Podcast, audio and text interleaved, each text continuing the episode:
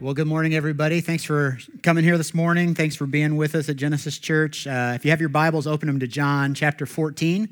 If you don't have a Bible, get out your phone or whatever device you use, uh, or there's a Bible that looks like this on the floor around you. And John 14 can be found in page 752 in this Bible. Uh, many of you, some of you know, I ran a big race this summer. It's called Comrades. It's a 56 mile race up and down the hills of South Africa. You have 12 hours to complete it. And I got to know before I tell you this story, like, what's the statute of limitations on using this as a sermon illustration? Like, Am I almost out of time? Can I only do it once or twice? Is there a limit? I, I don't know what it is, but I'm going to use it today because I got a great story and I got to tell this. Um, the night before this race, so it's Saturday night, night before the race, we had dinner with our whole team. World Vision had, uh, there were 70 of us that went, 28 of us that ran the race, and we had uh, a team dinner the night before the race, and uh, there was a coach. They had a coach there, a guy named Brad. Brad is a South African, he's a native, and he um, has run the race several times, and he was giving us all kinds of advice, and we're just sitting there uh, eating our pasta, yes, but also with our notepads and taking down his words and thinking about what Brad had to say, but I'll never forget one thing he said to me. Uh, Brad told us, he said, when, when the race gets hard, and it will get hard, you can't run 56 miles without it getting hard at some point, okay? And so um, it, it's kind of like life. You know that life gets hard sometimes, doesn't it? I mean, you can live a boring life where you're not going to accomplish anything, you're not going to do anything great, and maybe it'll never get hard. But if you're going to have a meaningful life, it's going to be difficult at some point. You know that? So Brad says, when, when the race gets hard, and it will get hard, he says, look for other people who are struggling and go help them out. He says, when we help other people, when we, when we enter into somebody else's struggle, it helps us forget about the pain that we're sitting in and helps us think about others, and, and we get some strength from that. And so he says, actually, it gets easier when you start helping somebody else who's struggling. So my friend Andy, um, Andy's from Noblesville. Andy was running with me. Uh, that's a bit of exaggeration. Andy was running ahead of me by about three hours. And um, but he told me this story, so I have license to use it. Right? This is a true story. So Andy's running. He's about a mile from the stadium, 55 miles into this race. The race finishes in Durban, South Africa. It's on the coast at Moses Mabhida Stadium. Moses Mabhida Stadium. It's important to know that. All right, it's important to the story, so you got to remember Moses Mabhida Stadium. So Andy's running, and he gets about a mile from the finish line, and there's a guy lying by the side of the road. And he's not obviously injured, he's not dying, but he's just lying there. And so Andy goes over to him and, and he remembers what Brad says in that last mile. And he goes, Hey, come on, let's do this together. And he reaches out his hand and he pulls the guy up. And as he's pulling him up to his feet, he notices, because we all have these bibs on that have our name on them, he notices the guy's name is Moses. And so Andy goes, Your name's Moses. We're running to Moses. Let's do this thing together. And so that's what they did. They ran the last mile together and finished it. Do you ever wish that at the most difficult moments in your life, someone would just reach out their hand to you and say, Come on, let's do this together? Right? Come on, let's, let's finish this thing together. Because we have this tendency, don't we, to run stronger and to run better when we're running with somebody. There are so many parallels between running and life. I really think it's why the New Testament uses running and competing as an analogy for running a life with Jesus in this world. But you don't have to be a runner to know that there are days when life comes pretty easy, right? There are days when you glide out of bed and you're singing zippity doo dah and you run out the door, you get your coffee or whatever you get that wakes you up in the morning and you have a great day right from the very beginning. And then there are days where it's a day. Right? You've got days where you don't really want to get out of bed. You don't really want to go to work. You don't really want to go to school. You don't really want to do the things that you have to do. And in fact, even today, maybe today is one of those days. Maybe for some of you, today, it's a miracle that you're even here this morning.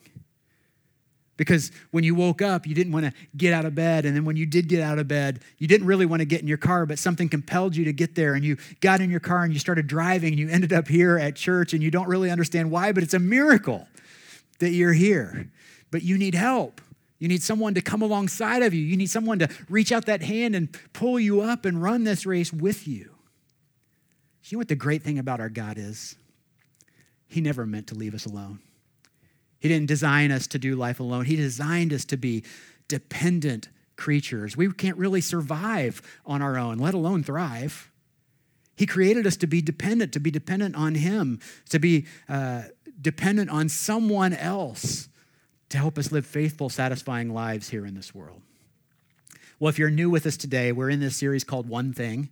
And uh, we've been spending the last few weeks uh, looking at some of Jesus' final words from John chapter 15, where he said, I am the true vine and you are the branches. And just as a branch has to stay connected to the vine in order to get life and in order to bear fruit, we have to stay relationally connected to Jesus. That's what he was reminding us of. In his, his last few moments of life, he wanted to tell us uh, there was one thing you really need to do you need to abide in me. And so we've been uh, just encouraged because Jesus promised that if we abide in him, that we will bear much fruit and that we can bring God, God glory in this world. Now, abiding is kind of a churchy word. We don't use it a lot in real life, but it means to stay connected to, or to remain in, or to dwell in. Um, sometimes it's translated as to continue to be present with someone or something. And so, our challenge in this series has been this. We've said our challenge is to make abiding in Christ your number one prayer and pursuit. Number one, prayer and pursuit. That means the number one thing we ask for and the number, number one thing we seek after right? The first thing we pray about and pursue. And so for the last couple of weeks, we've been talking about how do we do that? Like, how do we abide? And so a couple weeks ago, we talked about the importance of knowing Christ's love, that Jesus loves us and that he forgave us. And we talked about forgiving others as we've been forgiven. And then last week, Jerry pointed out how uh, abiding in Jesus means that we have to meditate on Scripture. We, it's not enough just to read our Bibles. We have to meditate on that. We have to let those words sink in. We have to let them take hold in our heart. And today, I want to talk about the critical role that the Holy Spirit can play in our life. Now, the Holy Spirit is maybe the most under, misunderstood aspect of God, the most misunderstood person in the Trinity. Now, I want to say that because I want you to know the Holy Spirit is a person. He's a being, it's not an it, just like we wouldn't call Jesus an it. The Holy Spirit is a He. He's a person, right? He's the third person in the Trinity God the Father, Jesus the Son, and the Holy Spirit, or if you grew up in some church traditions, the Holy Ghost, or if you grew up listening to Don McLean's American Pie, the Father, Son, and Holy Ghost. Um, John uh, 14 is where we're going to start. In John 14, just to give you a little bit of a setup, uh, Jesus and his disciples are having dinner together. It's what many of us know as the Last Supper. This is the last meal that Jesus will eat on earth with his disciples before he dies. And he begins explaining to them how he's going to be leaving. And this is where we'll start John 14, 15, if you have your Bibles open there. He says, Jesus, this is Jesus speaking, if you love me, keep my commands. This is a theme throughout Scripture, by the way. Alex read something from John 8 where Jesus said basically the same thing. Uh, we read something last week from John 15 if you love me, keep my commands.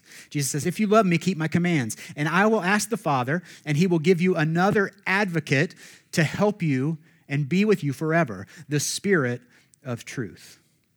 Now, we just have to be honest and say that the disciples really didn't understand, it looks like, from what we read that they didn't really understand what Jesus was talking about here. They know something big's about to happen and they're pretty scared.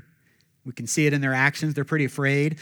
And it doesn't help that Jesus keeps talking about leaving. And so he tries to reassure them. He says, I'm going away, but I'm going to send someone else. I'm going to send an advocate to help you.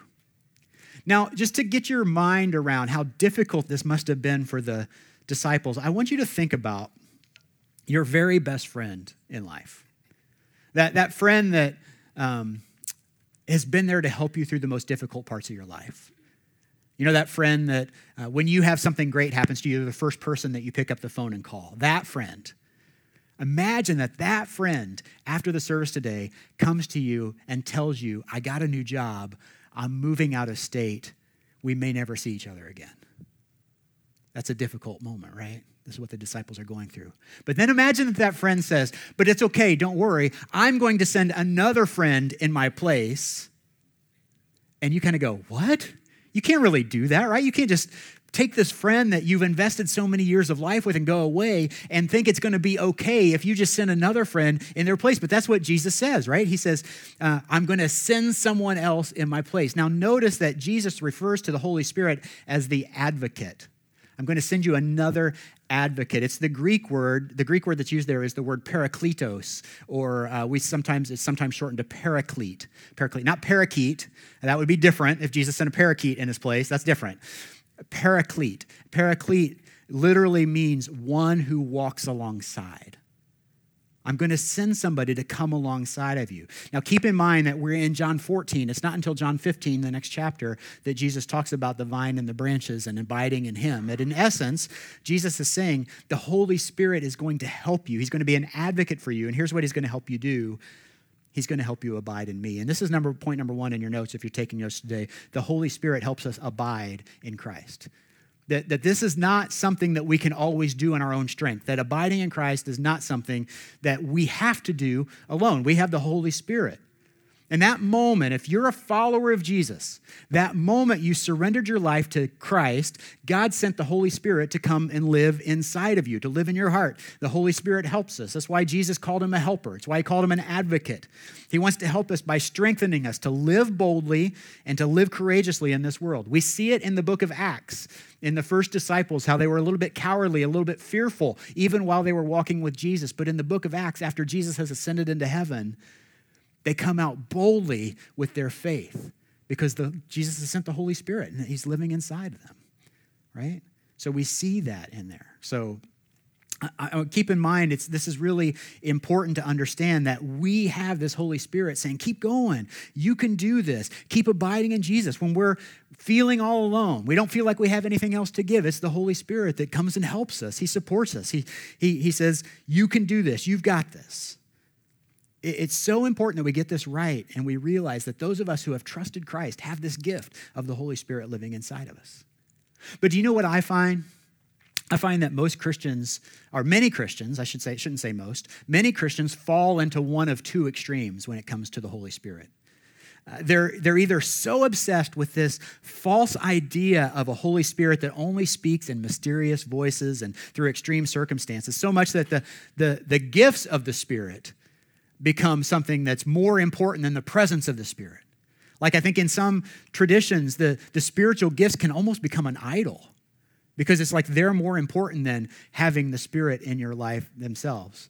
Uh, they become even more important than the presence of God.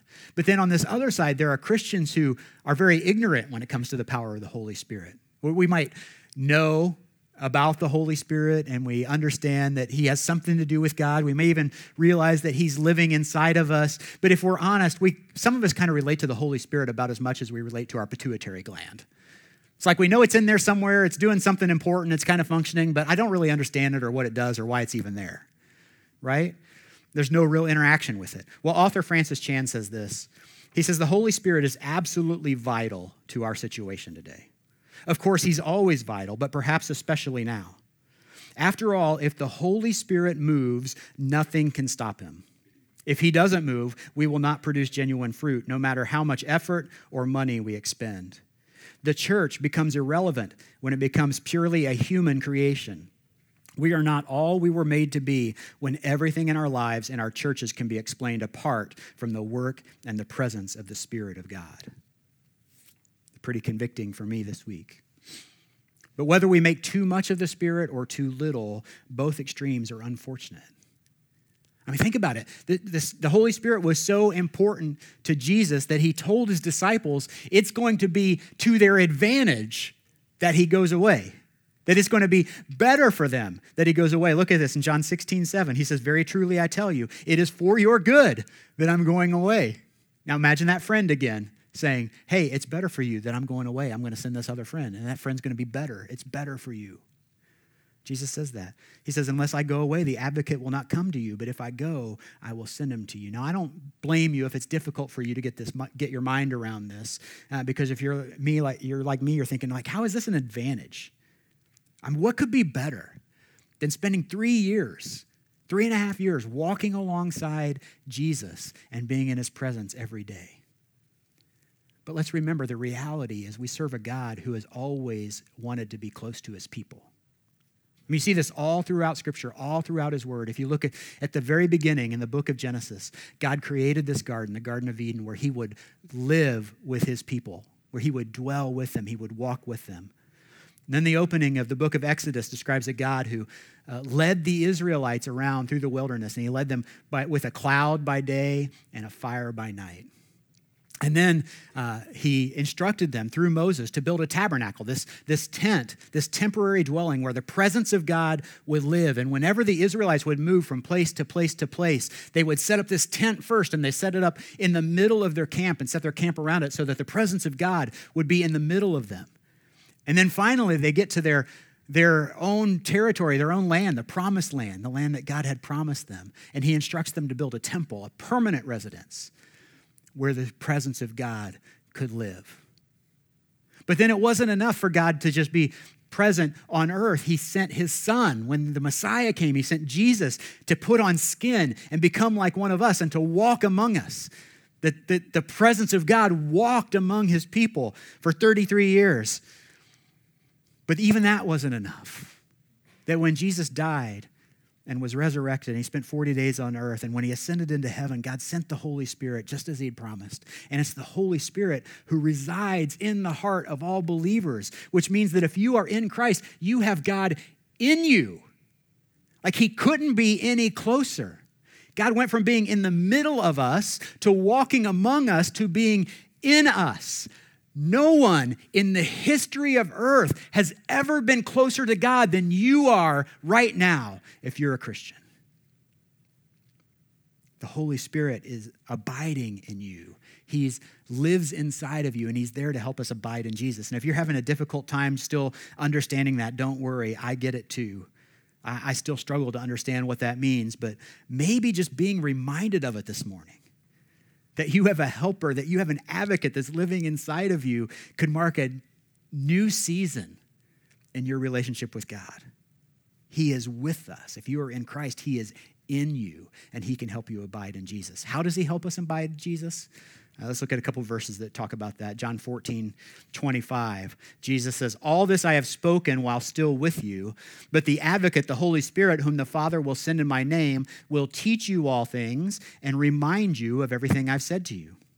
What's the Holy Spirit do? Jesus says, He will teach you all things. He will remind you of my words. And then something else in John 16, He says, I have much more to say to you, more than you can now bear. But when the Spirit of truth comes, He will guide you into all truth. So this is point two in your notes. How does the Holy Spirit helps us, help us? He teaches us. He helps us by teaching us and guiding us. He teaches us and guides us. What's the primary way He does this?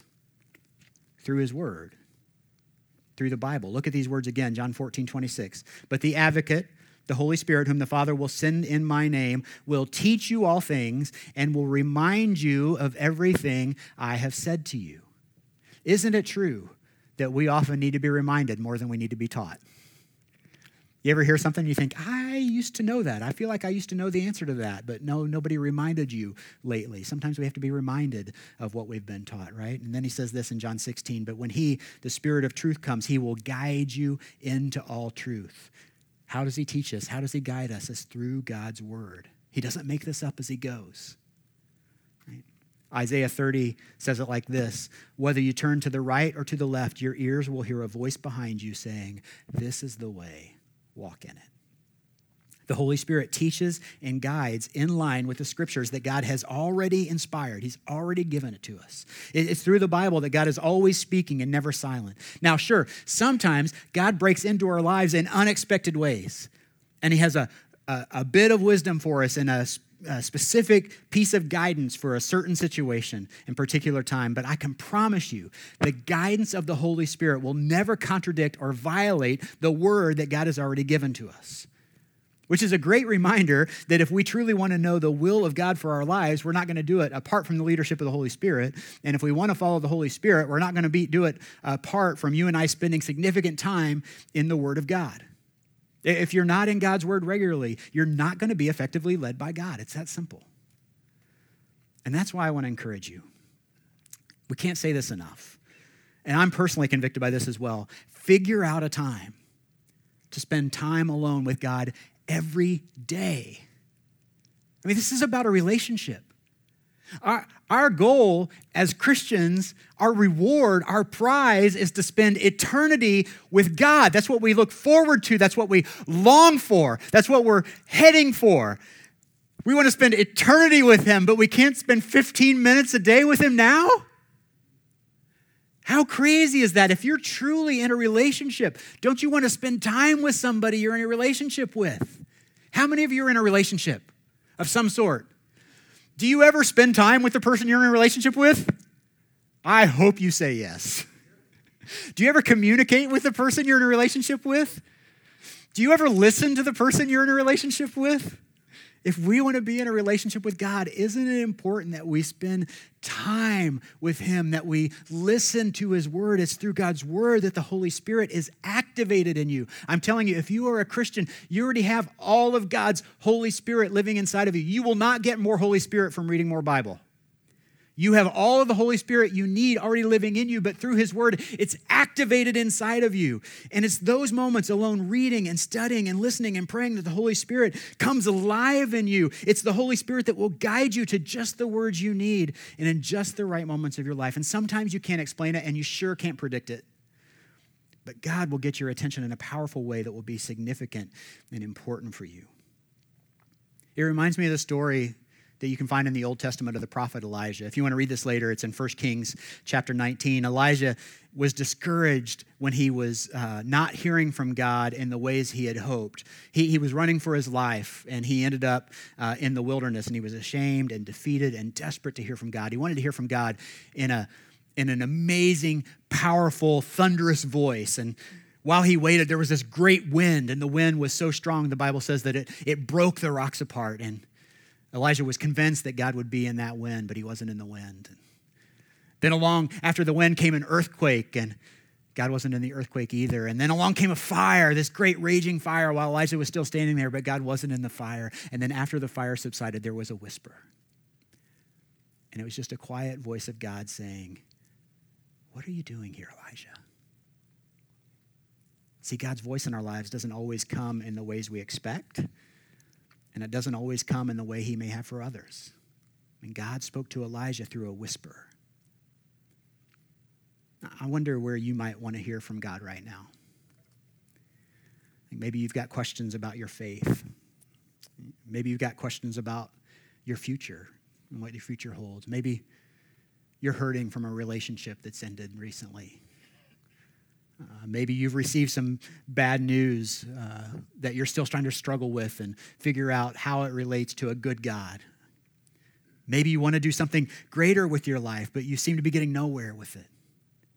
Maybe you want to abide in Christ, but you don't know how, and you're desperately wanting to hear from you, from, or you're desperately wanting to hear from Him. Sometimes God whispers. And in order to hear those whispers, we have to keep putting ourselves in places and in moments where we can be quiet enough to hear what he has to say to us. It's in those moments that the Spirit is activated and begins working on our behalf. Jesus said, It's to, to your advantage that I go. If I go, I will send a helper, the Holy Spirit. He won't just be around or be available if you need him. He will be in you. He'll be ready to work through you, and he's the one who can show you the way to go. He's the one that can help you to hear and discern the voice of God as he leads and guides you in the word of God. But it's important to make time in the scriptures. You got to make time. Maybe you say, I'm too busy, I don't have time. I just want to encourage you to stop using those words. We all have the same amount of time. Maybe you just need to be honest with yourself and say, it's just not a priority for me right now. Uh, we make time for everything that's priority, right? Uh, but if the Word of God's not a priority for you, just be honest with you. I mean, at the risk of sounding harsh, if you don't have time each day to be alone with God, you're either too busy or you're doing too much. You got to figure it out. Just figure it out. Now, maybe you say, Well, I've tried before, but I don't hear anything. I just want to encourage you to keep going. Keep going. Don't give up yet. If, if you came to me and said, I've been eating real healthy for the last three days and I've been working out for three days and I haven't lost any weight, you know what I'd say to you? Give up. It's not working. No, I wouldn't say that. I'd say, keep going. Keep going. You're doing the right things. You're doing the right things. Even though you may not see a result yet, you're doing the right things in the same way. Whispers are hard to hear. Whispers take practice to hear, they take attention. Keep making space for God in your life. After a while, you'll learn to identify his voice. I promise you. Because John 10 tells us that we can hear the voice of the shepherd, that we know his voice. That if we practice, we'll be able to hear it and He will get your attention. We weren't made to do life alone, we are dependent creatures.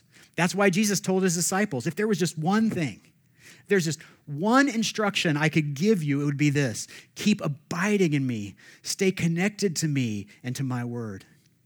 It's through my word that I will encourage and instruct you through life. And the good news is, I won't leave you to do life on your own. Jesus said, You think, you think being with me is good? I've got something better. God's to come live in you. The Holy Spirit, He will guide you, He will teach you, He will help you through life, and He'll help you abide in me. Because here's the truth you can do some stuff apart from Jesus. Like, like you can, there are some things that you can do. Let me tell you what you can do. Uh, uh, you can do, you can be a great financial success. You can make lots of money, save lots of money. You can be a financial success and have lots of things and be the envy of the world apart from Christ. You can have good health. You can be healthy and fit and gain muscle and lose fat, maybe even at the same time, apart from Christ. You can be incredibly artistic, incredibly intelligent, you can be talented in just about any field you want, but you won't do anything of real significance. You won't do anything of lasting impact. You won't do anything of eternal value apart from Jesus. He says, apart from me, you can do nothing. So imagine what he might want to do with you. It's the same for us as a church. Like, we could build a really big, influential church without Jesus. We, we could hire inspirational speakers and fantastic musicians and have the best coffee and create a really fun, appealing place to spend for an hour or two on Sunday. And we could grow, and to the world, that would look like success. But that's not what I want for our church. I don't want to be known as the church who has great preaching. Some of you are thinking that's a good thing. I don't want to be known as the church that has the best music. I don't even want to be known as the church that's incredibly friendly and warm and welcoming. My deepest desire for Genesis Church, if people outside these walls notice anything about us, I want them to look at the people in this room, the people in this church, and say, there's a church who are abiding in Christ. There's a church who are being led by the Holy Spirit and meditating on His Word. It's the only thing that matters. It's the only way that we will bear much fruit. But I realized this week that if we as a church are going to abide in Christ, it means that we as people have to abide in Christ.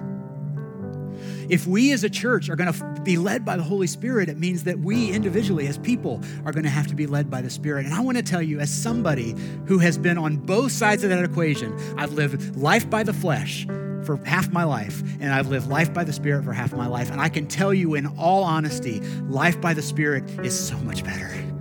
It's so much more exciting. It's so much more fulfilling. It's so much more rewarding.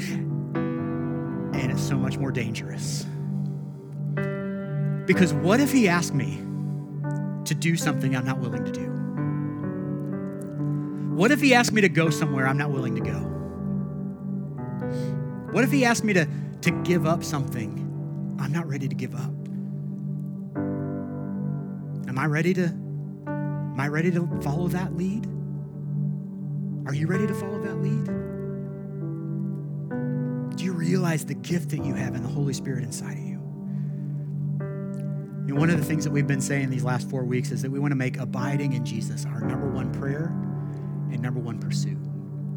And I thought it'd be best if we just close this series by let's let's just pray that. Let's pray that together and let's pray it individually. And so what we're going to do, I'm just going to put this prayer on the screen. And I'm going to give you a couple minutes to just wallow in this for yourself. You can pray this prayer, you can pray your own prayer. But what we're asking is the one thing I ask, the one thing I seek is that I would abide in you.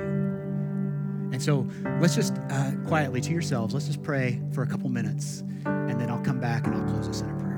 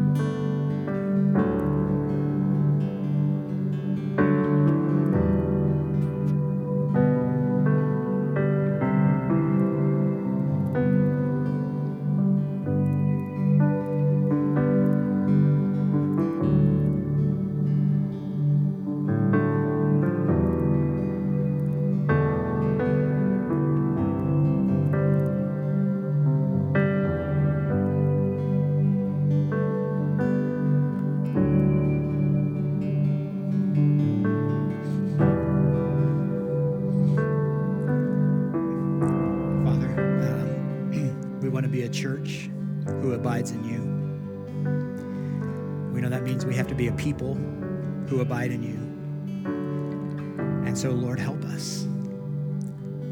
Let your spirit help us to abide in you. We want to remain in you. We want to stay connected to you. We want to remain in your word. We want to follow your commands. We want to be the kind of church that you envisioned when you left earth and sent your spirit to dwell here. God, help us to have access to the power the Holy Spirit offers. Help us to activate that spirit by spending significant time with you. God, as a church, we want to be known as a place that's abiding in you. We want people to look from the outside and go, one thing we know about them is they are being led by the Holy Spirit. And so help us individually to do that today. Lord, we know that you promise that you will lead us. Help us to be great followers. Help us to desire the kind of life that comes living by the Spirit. Lord, we praise you and we thank you. We pray these things in Jesus' name.